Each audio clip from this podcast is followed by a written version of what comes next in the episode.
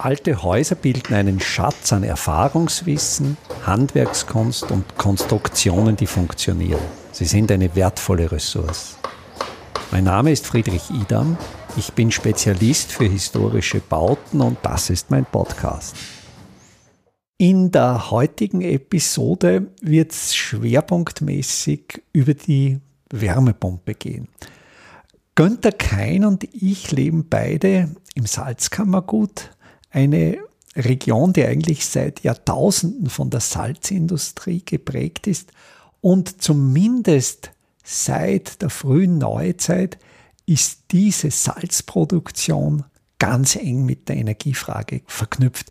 Es war eigentlich vom 16. Jahrhundert weg im Salzkammergut immer das Problem, ausreichend Brennstoff für die Salzerzeugung herbeizuschaffen. Und die Salzerzeugung erfolgte bis ins 20. Jahrhundert in sogenannten offenen Pfannen. Das waren riesige, 300, 400 Quadratmeter große Stahlblechpfannen, in denen die Salzlösung, die Sohle, mit Feuer erhitzt wurde und der Dampf, der Wasserdampf, die Hüttenleute nennen das die Brüden, der ist einfach über Dach des Sudhauses verdampft. Ich selbst habe noch, ich glaube, das war ungefähr 1977 in Bad Aussee noch eine offene Pfanne im Betrieb erlebt.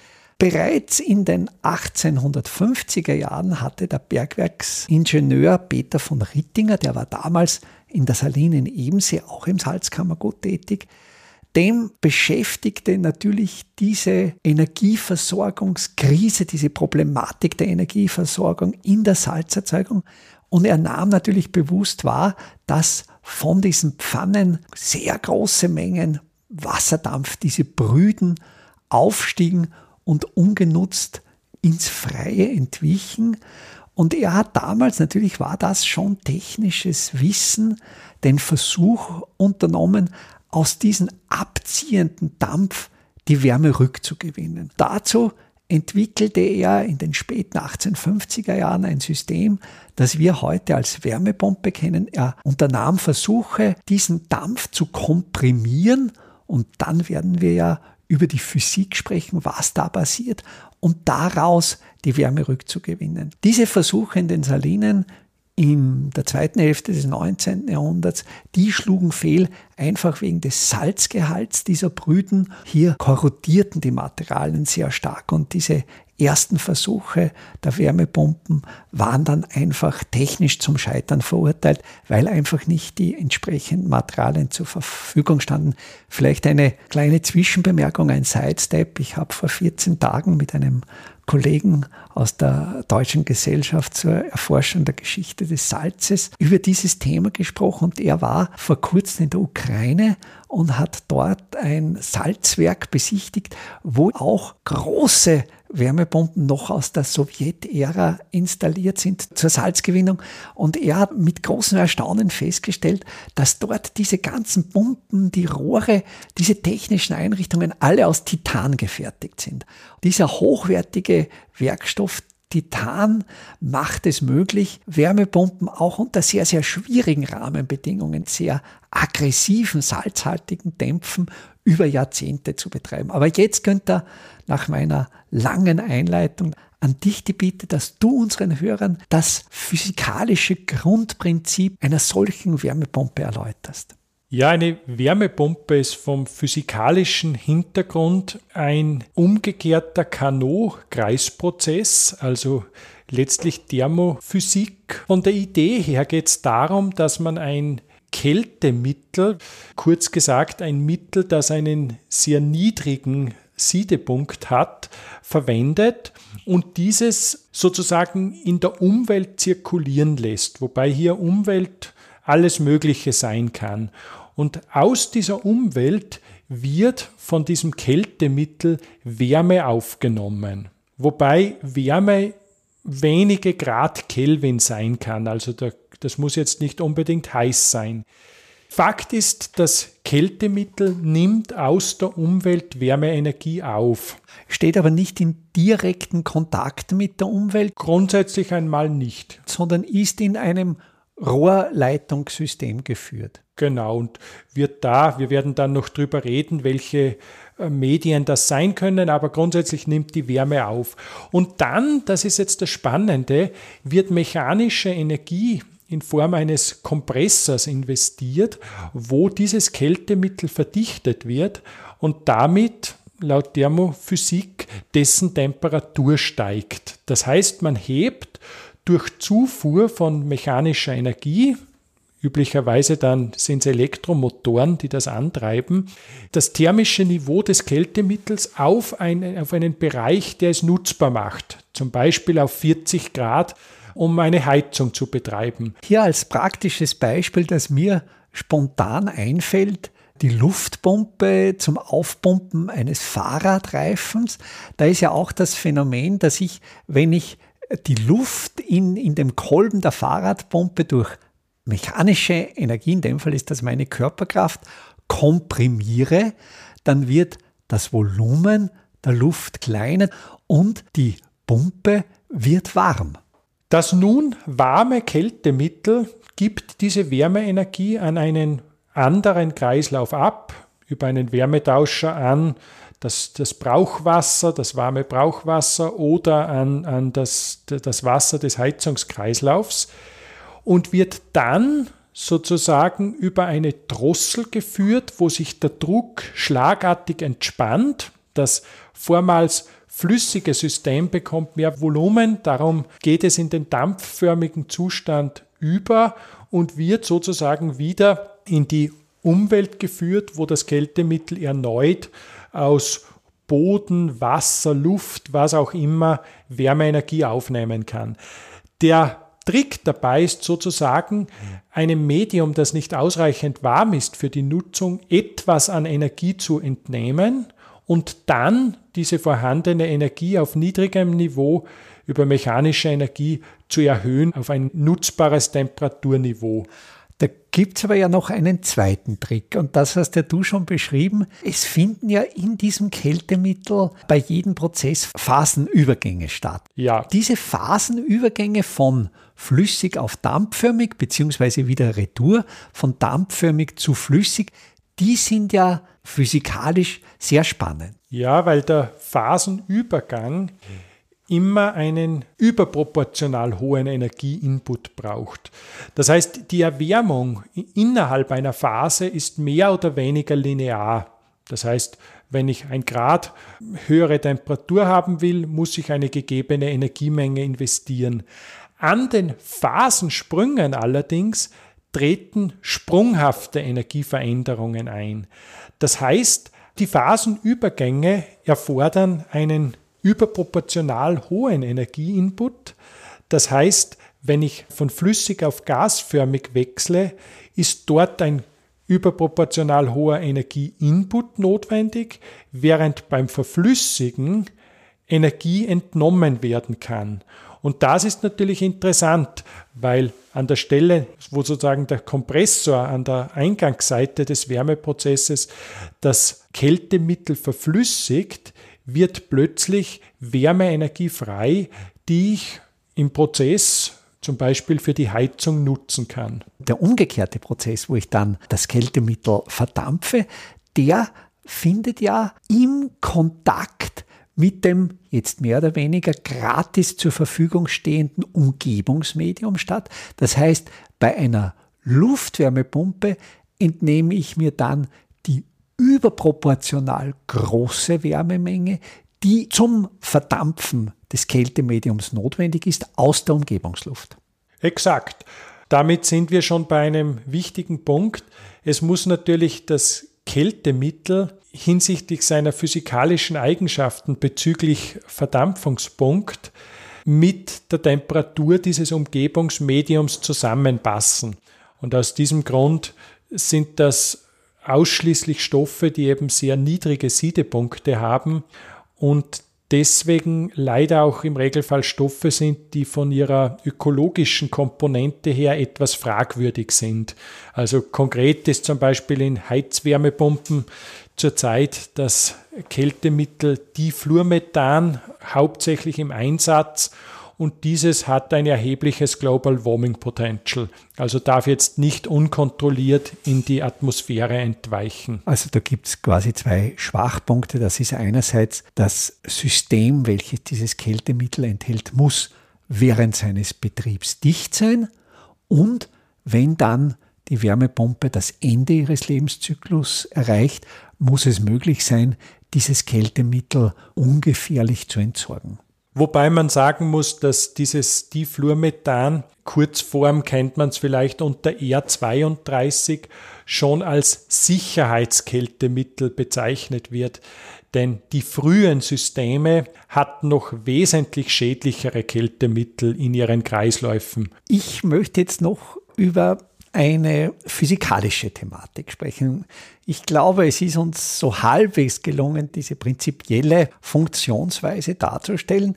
Für mich ist jetzt ein entscheidender Punkt, dass dieses Kältemittel sehr spezifisch darauf abgestimmt sein muss, was diese Wärmepumpe leisten sollte. Das heißt, es gibt einerseits eine Zieltemperatur, mit welcher dann das Heizungssystem betrieben wird und andererseits gibt es eine Umgebungstemperatur. Und wenn diese beiden Größen konstant wären, das heißt, wenn man immer dieselbe Ausgangstemperatur für die Heizung braucht und umgekehrt immer dieselbe Außenumgebungstemperatur zum Wärmeentzug hätte, dann könnte man ja eine solche Wärmepumpe optimal einstellen. Tatsächlich ist es aber so, dass man ja für das Heizungs- oder für das Wärmeabgabesystem verschiedene Temperaturen braucht. Also einerseits zum Beispiel für eine Fußbodenheizung, für einen Heizkörper, für die Warmwasseraufbereitung in einem Boiler auf der einen Seite und auf der anderen Seite wechselt ja jahreszeitlich zum Beispiel die umgebende Lufttemperatur sehr stark zwischen Extremwerten von vielleicht plus 30 Grad Celsius bis hin zu minus 20 Grad Celsius. Ist es da nicht sehr schwierig, in diesen sehr breit gespreizten Anforderungsbereichen eine Wärmepumpe zu optimieren? Naja, was jetzt einmal das, das Verdampfen anbelangt, eher nein, weil der Siedepunkt von Difluormethan liegt, glaube ich, bei irgendwo minus 50 Grad. Also das wird bei Umgebungsbedingungen immer verdampfen. Was allerdings die Frage ist, wie viel Verdichterleistung ich einbringen muss. Und das hängt nun von zwei Faktoren ab.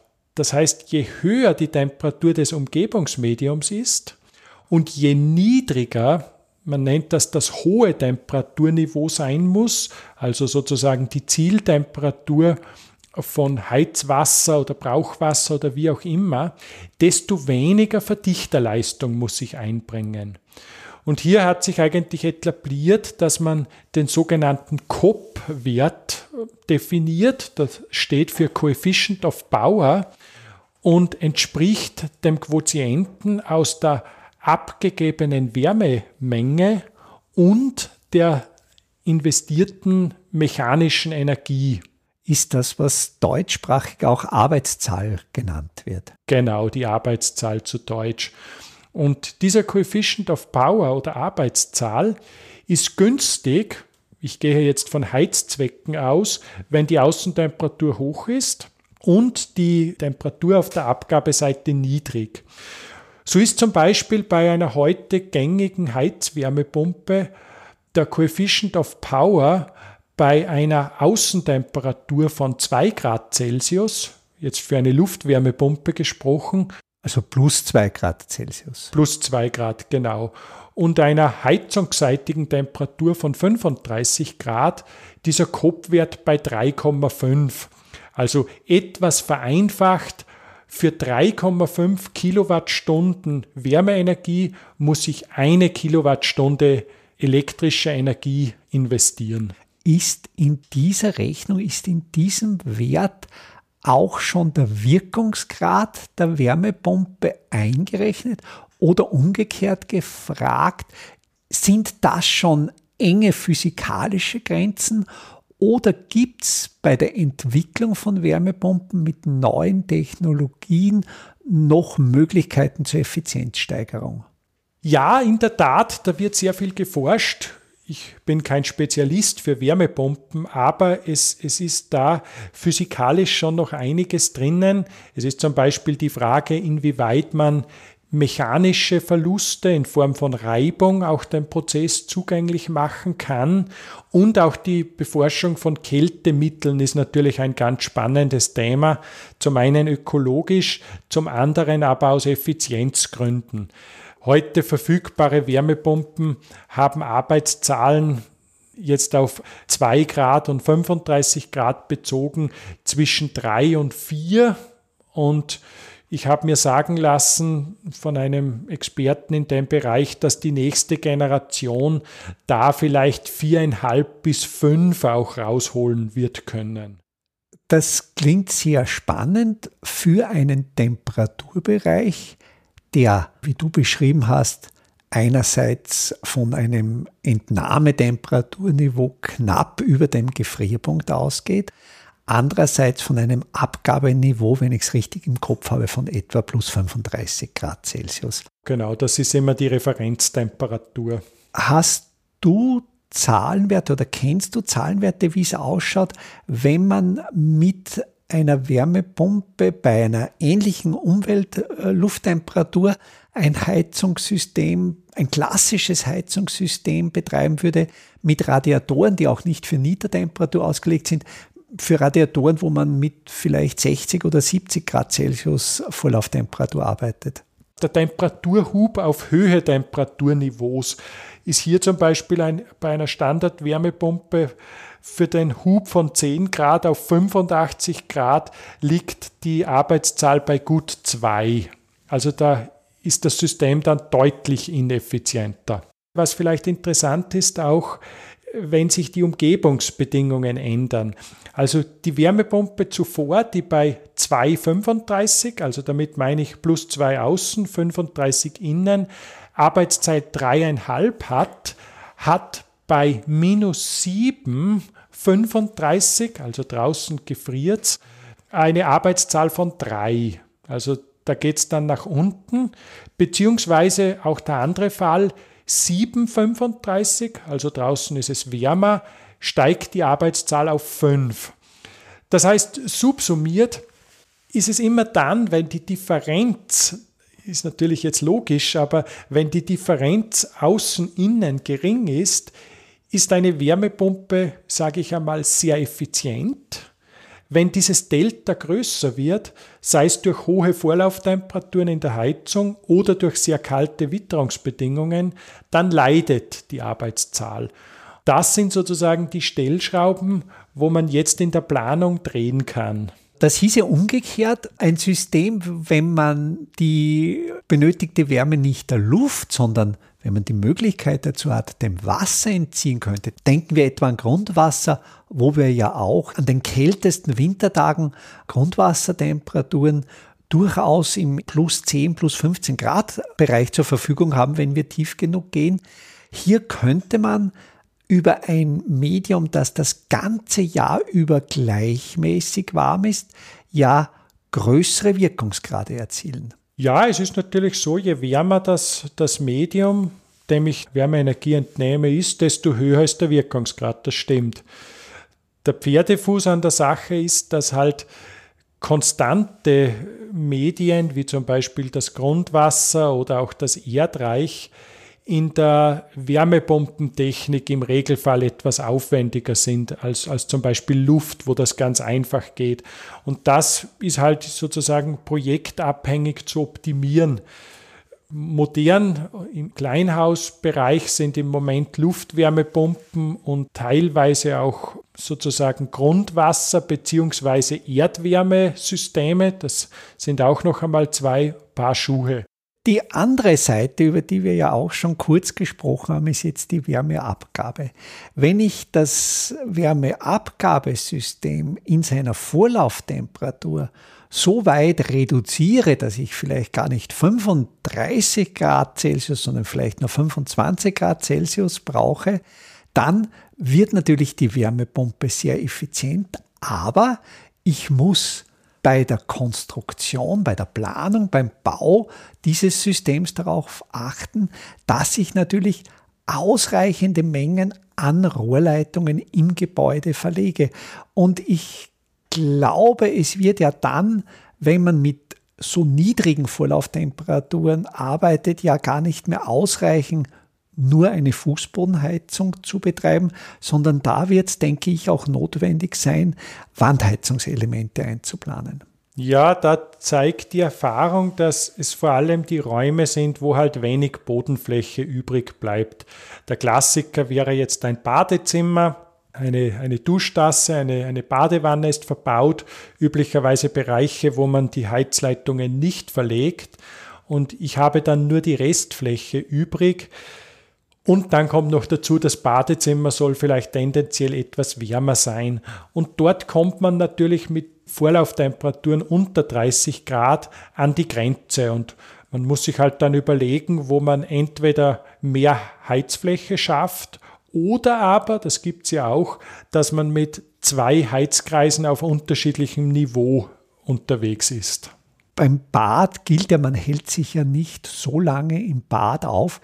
Im Bad kann ja auch einmal eine Fußbodentemperatur von 30 oder 35 Grad herrschen. Man ist barfuß unterwegs, man hält sich nicht so lange auf.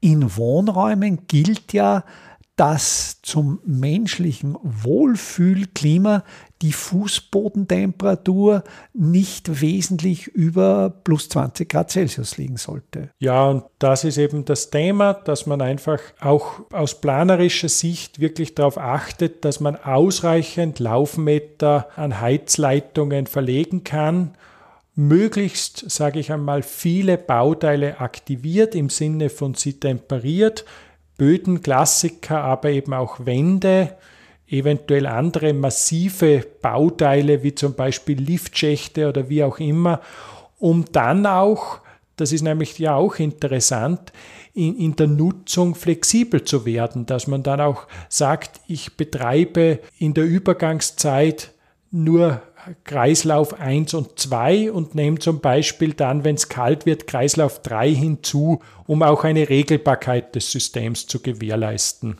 Diese Erfahrung kann ich bestätigen, auch Heizungen, die ich geplant habe. Je mehr Heizkreise eingeplant sind, welche unterschiedlich betrieben werden können, desto besser ist dann eine Feinjustierung des Gebäudes möglich. Ich habe da so eine Faustregel, ich kalkuliere pro Laufmeter Rohrleitung maximal 10 Watt Möglichkeit der Wärmeabgabe. Dann rechne ich mir aus dem Wärmebedarf eben die Rohrleitungsmenge heraus und dann schaue ich wirklich, wo kann ich diese Rohrleitungen optimal unterbringen. Aber diese Überlegungen oder eine Konzipierung eines solchen Heizungssystems ist einerseits nur im Neubau möglich, wo man das von Anfang an plant.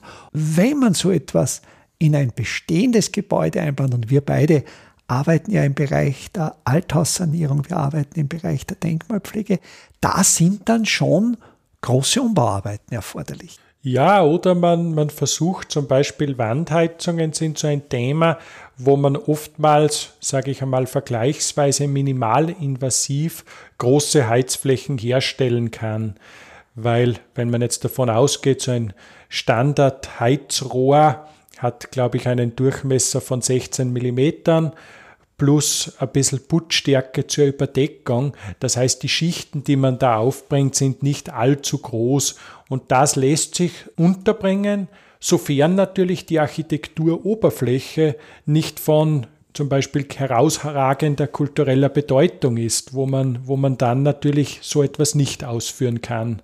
Wir haben ja zum Beispiel auch Überlegungen in Räumen, wo Gewölbe vorhanden sind, dass wir nur, wenn es eben möglich ist, wenn der Fußboden im Raum darüber nicht so wertvoll ist oder wenn der temporär entnommen werden kann, dass wir dann diese großen Volumina, vor allen Dingen auch an Schüttungen, die in den Gewölbezwickeln liegen, dass man die dann entsprechend mit Heizungsrohren versorgt und dann den auch historisch wertvollen Fußboden wieder nach originaler Technik verlegt, aber dann quasi in der Gebäudemasse im Gebäudekern die Option hat, hier Wärmeenergie einzutragen und möglicherweise auch natürlich Speichereffekte zu nutzen, dass man dann in Kombination mit Smart Meter Systemen die Wärmepumpe eigentlich nur dann betreibt, wenn der Strom sehr preisgünstig zur Verfügung steht. Das ist überhaupt auch so eine Diskussion, die man auch kurz anschneiden sollte, ist natürlich die Frage immer, die elektrische Energie für so eine Wärmepumpe, was kostet diese, auch woher kommt sie und ich denke, da ist es wichtig, in der gesamtheitlichen Betrachtung auch den Stromversorger richtig auszuwählen, den Preis auch entsprechend zu gestalten. Wie du, Fritz, angesprochen hast, dass man vielleicht Strom wirklich auch an Strombörsen zukauft, wo man dann wirklich auch zu Zeitpunkten, wo die Energie nichts oder sehr wenig kostet, die gibt es nämlich nach wie vor, dass man dann die Wärmepumpe in Betrieb setzt und über entsprechende Speichermedien, Speicherteile des Gebäudes diese Energie einspeichert. Ein Thema, das ich noch diskutieren möchte, ist der Lebenszyklus dieser Systeme. Ich habe ja im Eingangsstatement erwähnt, diese Verdampfanlagen der ukrainischen Salinen, die aus Titan bestehen, die natürlich Lebenszyklen von Jahrzehnten möglicherweise sogar Jahrhunderten besitzen. Die Wärmepumpen, die jetzt am Markt sind, sind ja technisch bereits ziemlich ausgereizt, besitzen schon sehr viel Elektronik und meine Erfahrung ist es auch mit Gebäuden, wo ich an der Verwaltung beteiligt bin, dass hier bereits nach 10, 15 Jahren die Wärmepumpen versagen, kaputt gehen. Da gibt es möglicherweise auch Elemente geplanter Obsoleszenz dabei. Wie siehst du diese Thematik des Lebenszyklus? Ja, also die genannte Lebensdauer kann ich bestätigen. Moderne optimierte Wärmepumpen sind irgendwo bei zwischen 10 und 15 Jahren einfach in der Lebensdauer begrenzt gar nicht einmal so sehr wegen Totalschadens, sondern wo Wartungsteile, wie zum Beispiel Teile der Kompressoranlage, auch dann durch mangelnde Ersatzteilverfügbarkeit einfach Probleme entstehen und somit ein Austausch erforderlich wird. Das heißt, man braucht es nicht schönreden, eine Wärmepumpe nach, nach heutiger technischer Ausstattung ist sicherlich kein langlebiges Produkt. Damit gilt es monetär zu kalkulieren, das muss man einfach wissen. Also eine Wärmepumpe ist jetzt sicher keine allzu günstige Heizung oder Energieversorgung, wenn man es so sehen will. Und natürlich auch ökologisch darüber nachdenkt, ob das angemessen ist. Eine Frage, die ich noch diskutieren möchte, ist der Lebenszyklus des Wärmeabgabesystems. Also ich schaue mir einerseits an Radiatoren, also ich kenne noch Gebäude, die an der Wende 19. bis 20. Jahrhundert entstanden sind, wo immer noch die originalen gusseisernen Radiatoren vorhanden sind, noch die originalen Leitungen, Stahlrohre, manchmal mit sechs Viertel Zoll Querschnitt. Das sind Wärmeabgabesysteme, die ohne weiteres 100, 150 Jahre funktionieren, aber natürlich nicht so energieeffizient sind. Wenn wir das jetzt vergleichen mit den Wärmeabgabesystemen, welche für Wärmepumpen optimal sind, mit diesen Kunststoffrohren, das sind ja relativ komplexe Verbundwerkstoffe, die hier in die Wände eingemauert werden, die in den Estrich einbetoniert werden. Und auch von diesen Rohrleitungen ist nach meinen Erfahrungen die Lebensdauer vielleicht 20 oder 30 Jahre und da darf natürlich nichts passieren, dass man die nicht etwa irrtümlich anbohrt. Wenn man hier diese Lebenszyklusbetrachtung anstellt und auch überlegt, wie aufwendig ein Tausch eines solchen Systems ist, wenn man das mit einem Radiatorsystem vergleicht, das ja offen ist und, und relativ einfach getauscht werden kann. Wie siehst du diese Problematik? Ja, das ist natürlich ein Punkt. Das ist keine Frage.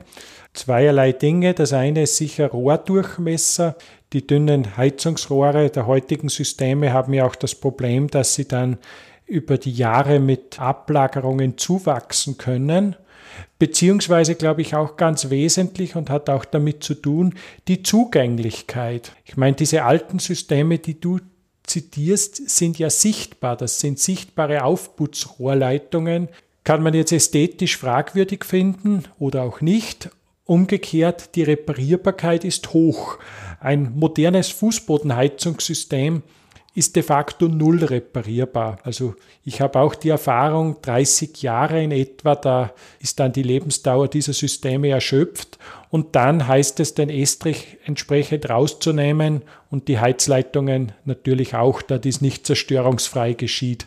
Das ist natürlich ein Setting, über das heute niemand nachdenkt. In der Zeit des industrialisierten Bauens ist so etwas im Moment einfach in Ordnung. Das nehmen die Bauherren und Bauherrinnen in Kauf oder ich sage jetzt in Klammer oder wissen es einfach auch nicht besser, während natürlich unter anderen Rahmenbedingungen vielleicht diese wartbaren, extrem langlebigen Radiatorensysteme wieder an Bedeutung gewinnen können. Und ich denke auch, wenn man dann in 30 Jahren den Estrich herausreißt, der wird ja dann herausgeschremmt, das sind ja dann brutale Eingriffe. Und dieser Estrich ist ja ein hochkomplexer Verbundwerkstoff. Da ist ja nicht nur der Beton, da ist ja auch eine Bewährungsmatte drinnen und da sind natürlich dann die Heizungsrohre als Verbundwerkstoff drinnen. Das ist ja ein kaum zu trennender Sondermüll. Ja, definitiv. Also das ist hochproblematisch.